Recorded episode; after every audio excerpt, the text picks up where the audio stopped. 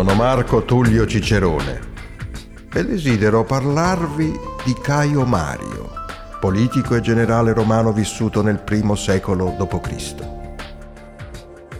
Quando giungete ad Arpino, superata la prima manciata di case, ecco aprirsi la piazza del paese, dove la statua di Caio Mario rivolge il suo saluto ai visitatori. Volto austero, corpo avvolto da una toga, più adatta ad un senatore che ad un condottiero quale egli fu.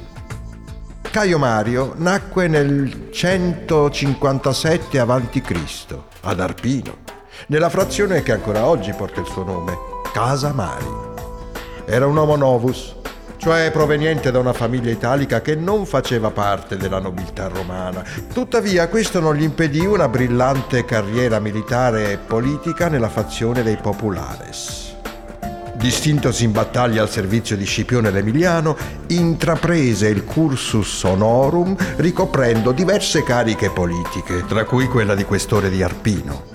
Ma il condottiero Arpinate era ambizioso e volgeva lo sguardo verso il titolo più ambito della Repubblica, il consolato.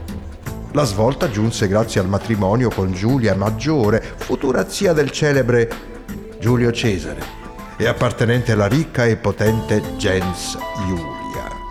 Questo permise a Caio Mario di rinsaldare la posizione economica della propria famiglia e di candidarsi al consolato.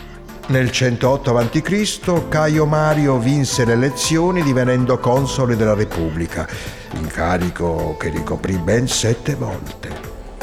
Uno dei primi provvedimenti fu la riforma dell'esercito, non più composto da contadini costretti all'arruolamento, ma da soldati regolarmente retribuiti.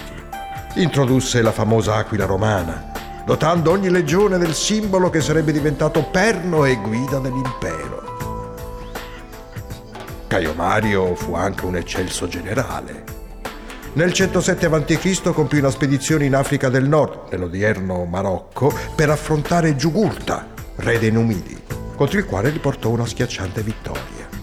Tra i suoi successi bisogna ricordare le vittorie contro le tribù barbare dei Cimbri, dei Teutoni e degli Ambroni, che gli consentirono di rafforzare i confini romani in Provenza e nel nord Italia all'apogeo della sua gloria, Mario non dimenticò la sua patria di origine. Donò ad Arpino quei territori le cui rendite servirono a mantenere i templi e gli edifici pubblici della città. Purtroppo Caio Mario non riuscì mai a sconfiggere il suo acerrimo rivale, Lucio Cornelio Silla, esponente della classe degli Optimates Inizialmente egli combatté al fianco di Caio Mario nella guerra sociale contro i popoli italici nella quale si distinsero Pompeo Strabone e Lucio Giulio Cesare, padri di Pompeo Magno e di Caio Giulio Cesare.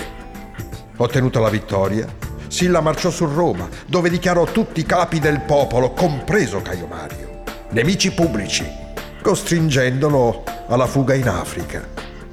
Richiamato da Cinna, Mario rientrò a Roma e fu eletto console per la settima volta, realizzando un vaticinio.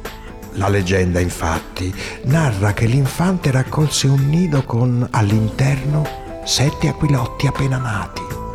Secondo quanto recitava la profezia, quel figliuolo sarebbe divenuto chiarissimo fra tutti gli uomini e che fermamente destinato era ben sette volte a salire al sommo grado di autorità e comando.